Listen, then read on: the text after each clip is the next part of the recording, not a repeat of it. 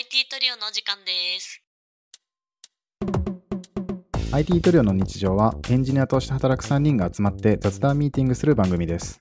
毎週月曜日に更新するこのポッドキャストは、東京のスタートアップでフルスタックエンジニアとして働く小倉くんと、名古屋でエンジニアとして働く元デザイナーチーズと動画投稿が趣味のフルスタックエンジニアのなべちゃん。でお届けしています。えーじゃあ今回は休日に仕事をするべきかどうかについて話していこうと思います。よろしくお願いします。お願いします。お願いします。休日に仕事ってまた、はい、休日に仕事。小人かな？か そういうか、そういう意味？そういう意味？こっそり仕事するって意味なの？これ。いやいやいや、まあ、それでもあるかもしれない。ありなんだ。休日うにん副業するべきかどうかと休日に本業するべきかどうかうんうんに分かれますね、じゃそうだよね。休日に副業をしてる人は、でも実際多いんじゃないですか？多そ確かに確かに結構いるかも。まあそれは当たり前の話ってなっちゃうのかじゃあそうね。はい。だから、あ本業ってこと？これは。そうですね。本業の仕事。なるほどね。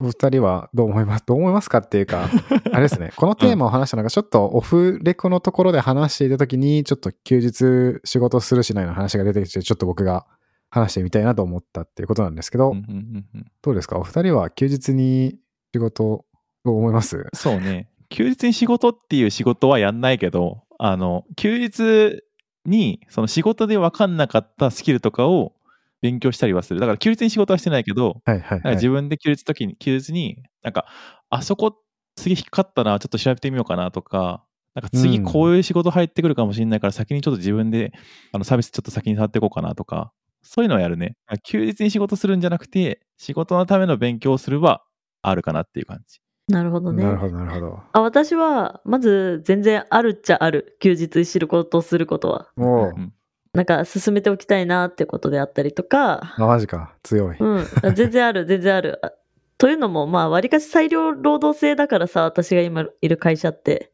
う。うんんその裁量のうちの一つで別に休日出勤とかないから、うんうんその分平日ボケーっとしてたり、で、休日の空いてる時間にやったりとかは全然ある派。うんうんで、だけど、あの、プライベート超大切、大切にしてる人間として、うん休日が空いてることがほぼないんですよ。た び私。たび出てくる話題ですね。なるほど。もう私マジで予定がパンパンに埋まっているので、もう休日の隙間時間を縫って、ちょっと自分のやりたい開発であったりとか、そういう仕事とかやったりする。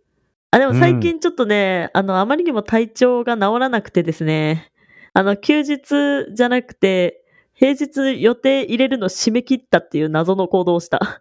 お誘いお誘いもういらないですって。もうちょっと無理ですって。チーズいろんなところが誘われそうだもんね、マジで。そうなんよね。割合がね、ねただ会話が偏っちゃったから、ちょっとなんか、やっぱ時間を使ってる？すごい楽しいことなんだけど、時間を使っちゃってるからさ。わかるわ。なんか昔自分もさ、あの、基本全部受け入れてっていうので、絶対予定全部入れてたら、なんか気づいたら1ヶ月に25日ぐらいほぼほぼ予定あるわみたいなこととか全然あっすごいたけどさ。な。なべちゃんと私は同じタイプでね、そういうところ。そうだね、そうだね。でも最近はもう1ヶ月に、あの、まあ、5、6個しか予定ない。なんかだいぶ本当に減ったなって、だいぶね、時間のゆとりができたなって感じ。うん。なるほど。それぐらいがね、ちょうどいいよね。そうなんですよ、本当でもチーズは今、今もな、そんないっぱいあるって感じ。そうちょっといろいろあって、私、お引っ越しも控えてたりとかで、ああ、そっかそっかそっか。そうそう、ちょっといろいろあってね。それで仕事もしてるの？仕事してるよ。結構最近頑張ってるよ。ええなんか、話戻るんですけど、そうですね。はい僕はその休日に仕事をするかしないかは、半分イエスで半分ノーかなっていう意見で。うんうんうんうん。で、ノーって言いたいのは、し締め切りとか納期を守るための仕事は、休日にすべきじゃないと思っている。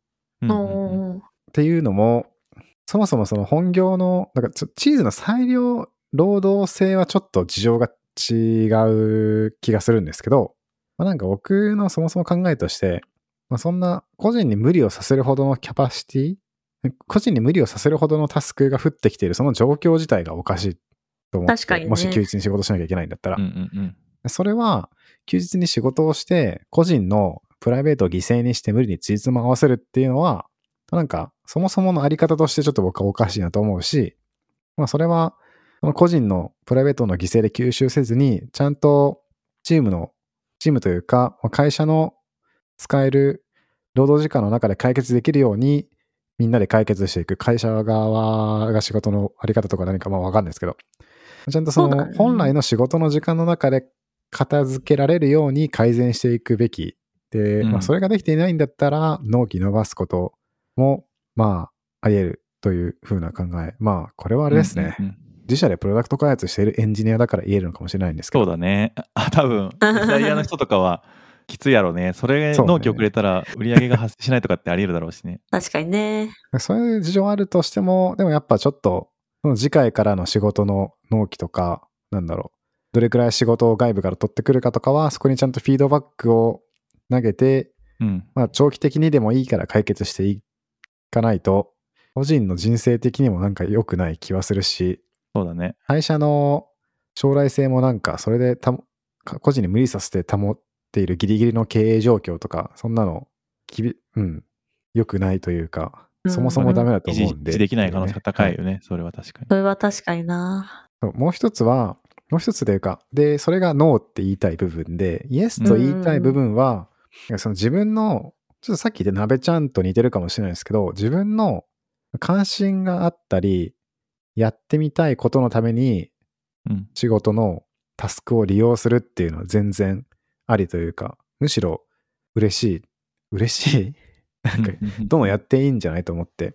まあそもそもその仕事の義務感っていうよりかは自分の好奇心を満たすために方法を考えたら仕事を利用するのが良かったパターン。それをやっていいと思っていて。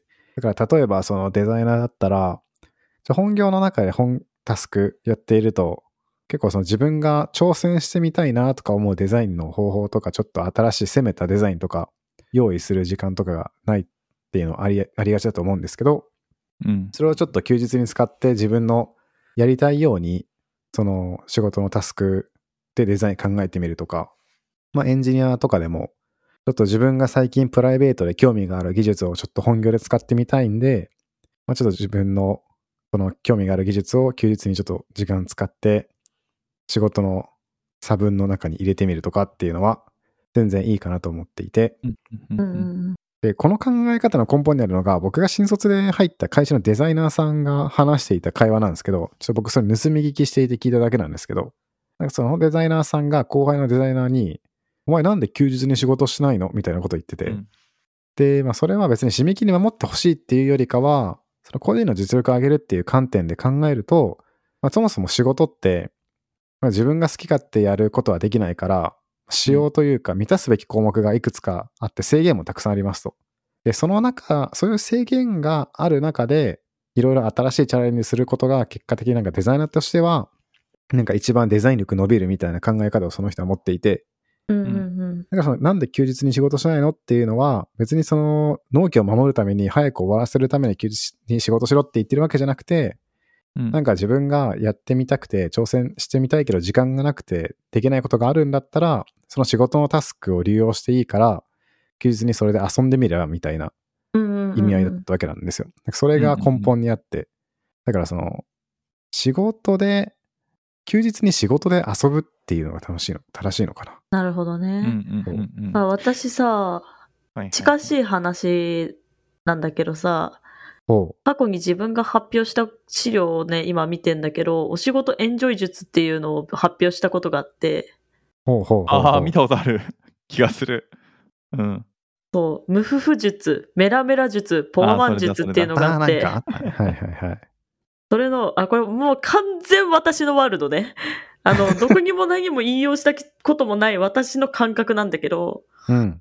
なんか、そのポワワン術ってやつは、なんか、あの、小倉くんが言ってたことに楽しい、あー、違う、小倉くんが言ってたことにちょっと似ているかなっていう部分はあって、うん。なんか、まあ、あの、休日云々とか置いといて、まあ、なんか、その、どんどん自分が新しい仕事に挑戦していく姿を妄想して、それが楽しいって思えて、自ら行動にしちゃうって感じうん。うん。だから、なんか休日云々というより、もう自分がこれをやりたいから、やってて、それが結果につながったっていうくらいで、ほぼほぼ趣味なんだよね。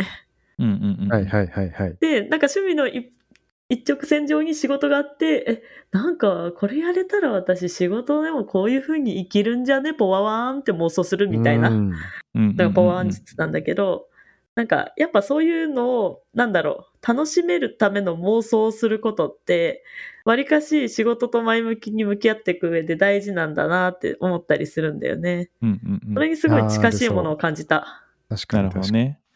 あの、すげえわかるんだけど、自分はね、結構ね、法令遵守の意識なんだよね、どっちかっていうと、休日に仕事しないのが。ああの、休日に仕事すると何が問題かっていうと、まあ、その、賃金とかはさ、それはもちろんつけないと思うんだけど、そういう人たちって。うんでもその、なんていうのかな。一応、働いてる時間になるから、法律上は多分つけないとダメって話なのと、あと、あれっすね、あの、なんか例えばさ、間違ってメインプッシュしちゃって、なんか、ステージングとかプロダクションとかに、なんか変なコード入っちゃいましたとか、まあ、よっぽどないと思うけどね。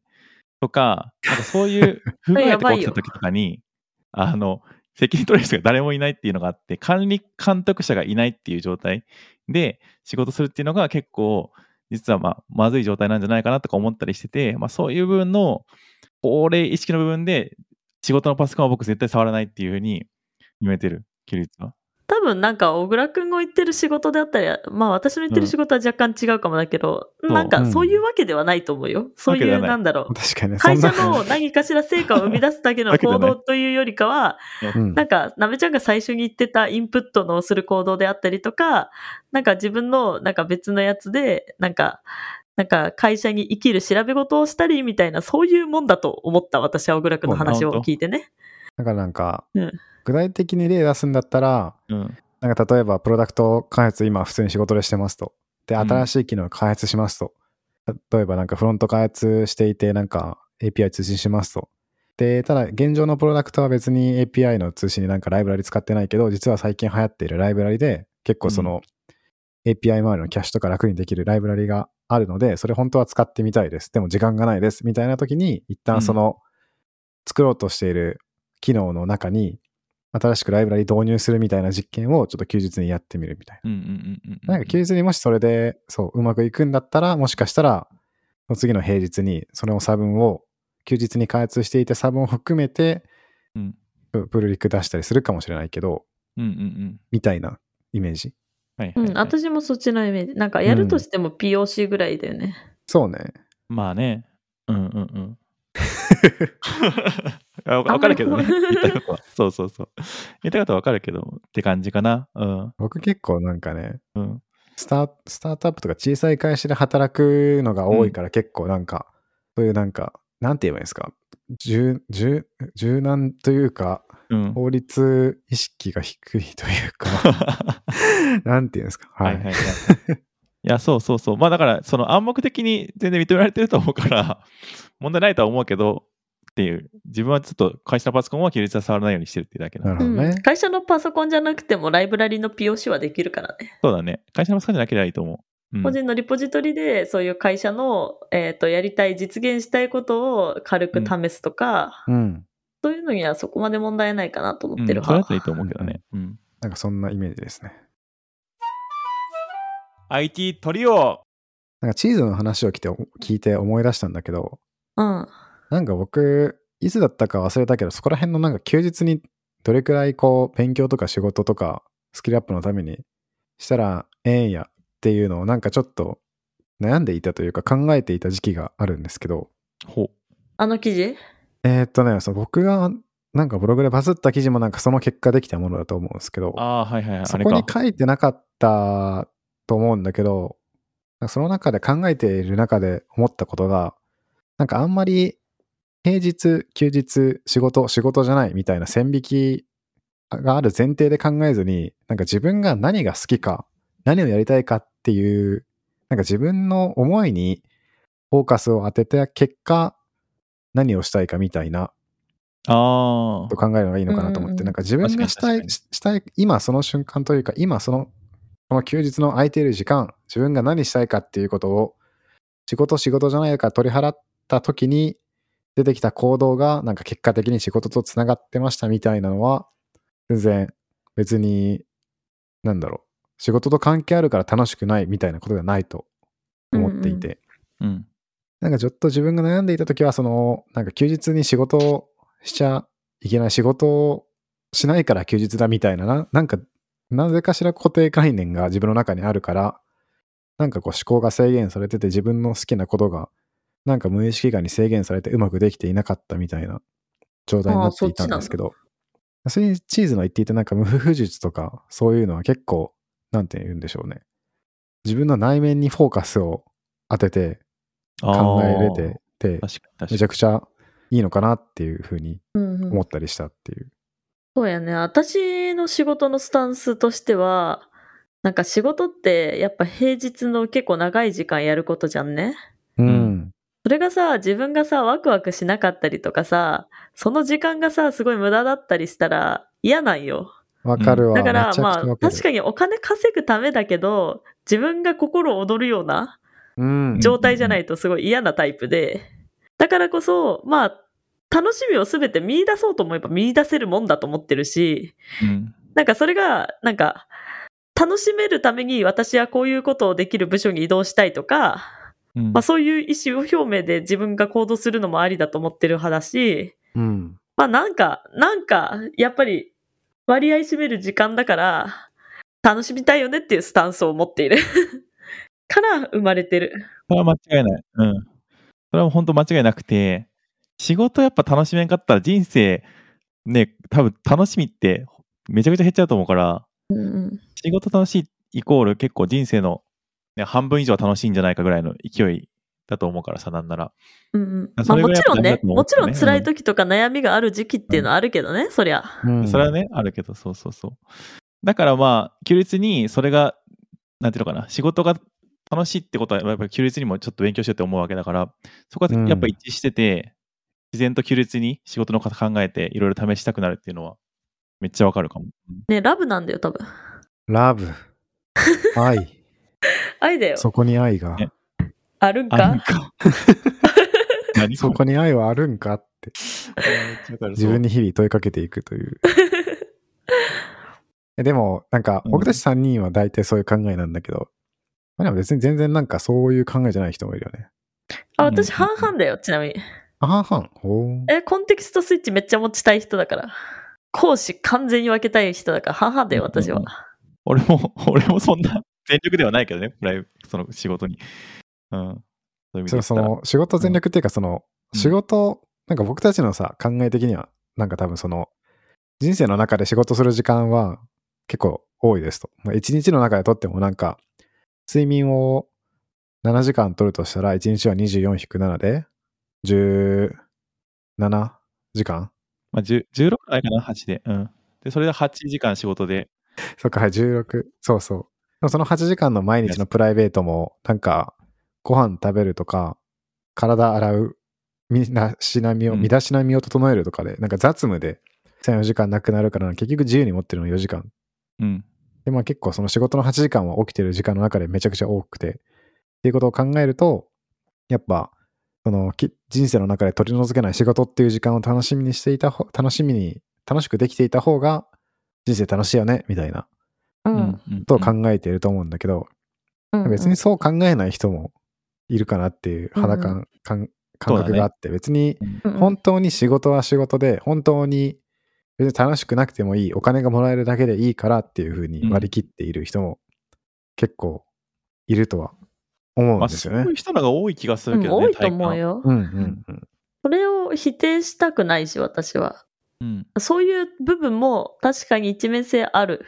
だから私の価値観はさっきの話した通りって感じだけ。うんうん。とそれぞれですよ、あそこは。そうですね。なんかちょっと、これ言ったのはなんかこれを聞いていてエンジニアになりたいかもみたいな思ってる人が、あ、なんかそんな仕事に愛がないとエンジニアになれないんだみたいな。そんなことはない、そんなことはないよっ。ていうことを言いたくて、うんはい、ちょっと言いました。うん副業エンジニアの人はいるからいっぱい。そうね、職業エンジニア。全然全然。うん。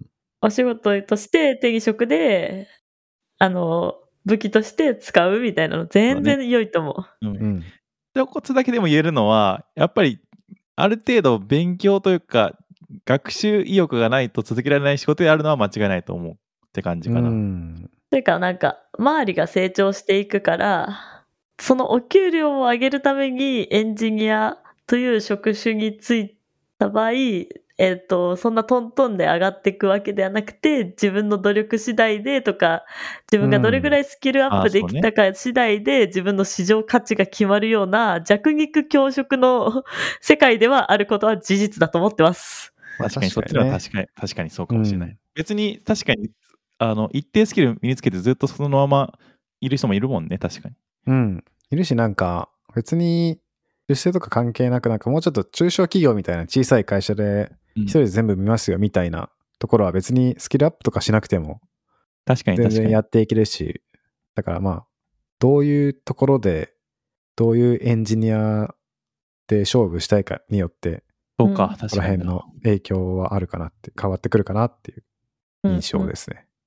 まあでも、もし、その、エンジニアの市場全体の中で、割と這い上がっていくぜというか、上位1%目指していくぜみたいな場合は、結構そこら辺になるとまあ、大体仕事とか関係なくエンジニアリングが好きでやってますみたいな人が多いと思うんで、うん。まあそういう人と戦いたいんだったらやっぱり自分もそっち側の人間にならないと多分どうしてもきついところはあるかなみたいなうん。気がしますね。なんか好きこそものの上手なれみたいな言葉ありますけども。そうだね。まあなんかさ、でも、なんだろうな。容量いい人って一定数いるのかなと思っててさ、あうの、ん。試験勉強とかさ、好きじゃないけど東大行けましたとかっていう人多分全然世の中にいっぱいいてさ、そういう人もいるのかなって思ったりもする。それはなんか真似できないタイプ、そう、天才タイプじゃない？なんか、天才タイプか。それはなんかもう、そういう人は勝手にやってくれっていう感じ。あそっか。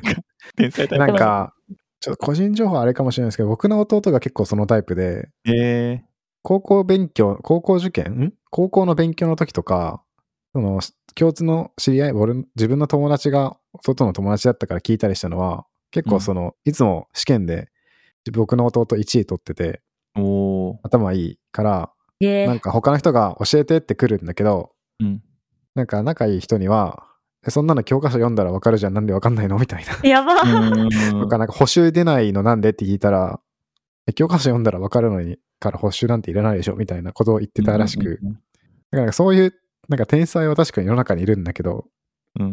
まあ、なんか、それはまあ、真似しようと思ってもできないし、なんか自分がそういう天才じゃないんだったらそこはもうなんか諦めるしかないのかなみたいな。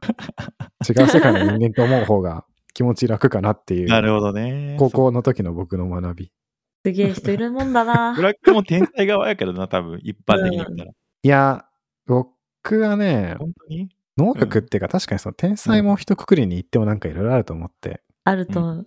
何かを継続するとか、僕なんか、なんかをやろうとした時に、すごい物も分かりが良くて、1学んだら100できますっていうタイプではなく、まあ、確かに1学んだら10できるかもしれないけど、天才は本当は100できる。でも僕は10までしかできないけど、そうかな。僕その、そういうのをな。うん。なんか裏で、結構人の目に触れない形でちゃんとコツコツ積み上げておいて、うん。後から成果ドンって出して、すごいでしょっていうのが割と好きなタイプだから、その努力してる部分を割と隠して成果だけ出すと結果的には天才に見せることも可能かなみたいなのは思まあってそうだね。私勝手に小倉くんはさ、冒険家タイプだと思ってさ、ああ今日、あ、なんか、あの、知的好奇心が高いゆえの天才だと思ってる。おー。どう？いやーなんかそのうん。なんか弟が本当になんか、うん、弟を見てると自分のことを天才とは思えないっていうだけかもしれないいえー、そんなすごいんだ。やマジですごでいですよ。も知的好奇心から、ここってなんでだろう、ここってどうしてだろうを再追求することをちゃんと楽しんで、それが身についているからっていうタイプで、多分じかけてる時間はもしかしたら弟さんより多いかもしれないなって思いつつ、うん。だからその分、なんか周囲の物事とかもちゃんと身につけていたりとか、いろんな知識持っているイメージがあるから、なんだろう、冒険家タイプかなっていうふうに私は勝手にずっと思ってた。なるほどね僕はあれですね、それで言うと、打算的な冒険家タイプですよ。おー打算的な冒険家タイプ。あ、かっこいいね。自分の知的好奇心メインでやるんだけど、うん。それ学んだ時にどういうリターンがあるからみたいなことをなんか同時に考えちゃうんで、なんか一番、こう、努力したリターンが多い部分を選んで頑張っていくみたいな。ちょっとわく、なうん、抽象的なんですけど素敵。な冒険家だ。そう。これやったらこういういいことがあるじゃん、みたいな。あ、でもこっちの方法でやるより、こっちの、あっちの方法でやった方が得られる成果3つぐらいあるから、ちょっとそっちやっとこう、みたいな。で、結果的に効率がいいみたいな。うんい。や、まあまあまあ。まあそういうのもね、いろいろ打算的に考えられる時点で頭いいんだけどね。絶対あり。がとうございます。いや、でも頭はいいと思います。天 才あかわかりませんが。はいはいはい。まあ、なべちゃんもね、ちゃんと頭いいよ。大丈夫。あ、ありがとう。私が一番バカだから。いやいやいや。なん、なん、なんだこの場ってなっちゃったよ。なんか、似合う場になっちゃっ何の話してたんだっけ、これ。あれ？忘れちゃった。なんだっけ、もともと。あの、あれよ。結局、休日仕事するかどうかって話なんだけど。ああ、そうだ。あの、なんていうの、まあ、天才の人は多分ね、休日やらなくてもわかるのかもしれんけど、まあでも僕らはね、楽しんで、や、楽しんで、仕事を楽しんでるついでに、まあ、休日、なんか、楽しくてやっちゃうみたいな感じかな。だから、それも、小倉君は打算的な冒険家として、知的好奇心かける戦略で、休日の行いがあるんだろうなって、うん。紐づいたな。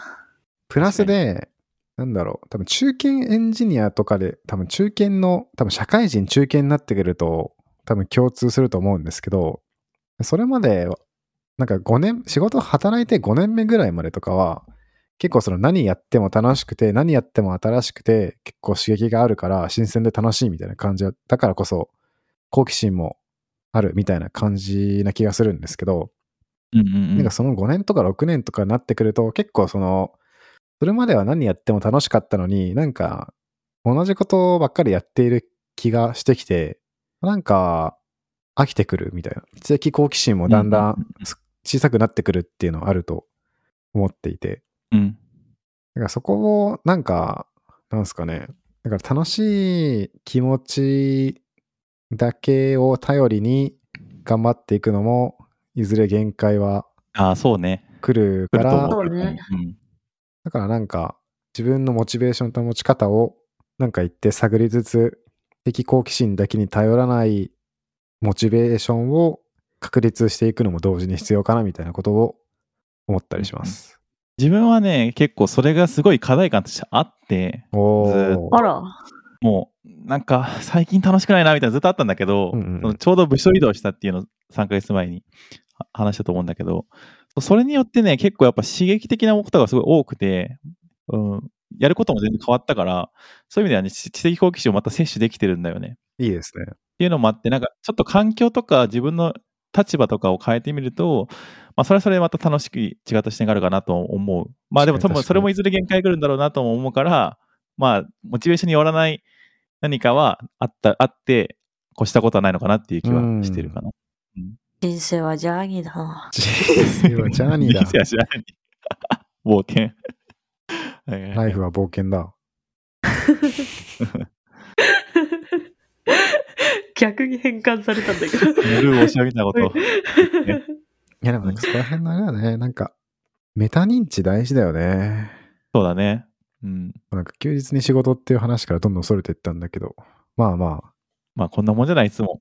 じゃあ、アンサーとしては、楽しければいいんじゃね？一旦ね、軽いところで楽しければいいんじゃないっていう、そうだね。うん。まあ、それで限界が来たらその時に、じゃあなんで楽しいと感じてたんだっけとか、楽しくなくても行動できる方法ないんだっけっていうのを考えたらいいと思いますね。う。うん。ん。じゃあ、みんなもそれぞれの人生楽しんで冒険していこうぜってことで、イェイ。はい今回の放送終わりにしたいと思います。ありがとうございました。ありがとうございました。ました。IT トリオの日常は番組へのお便りを募集しています。番組の感想や質問など、放送の概要欄にあるリンクから送ってくれると嬉しいです。また、このポッドキャストは毎週月曜日に更新しています。番組のフォローやレビューが励みになるので、ぜひお願いします。それではまた来週お会いしましょう。ありがとうございました。ありがとうございましあた。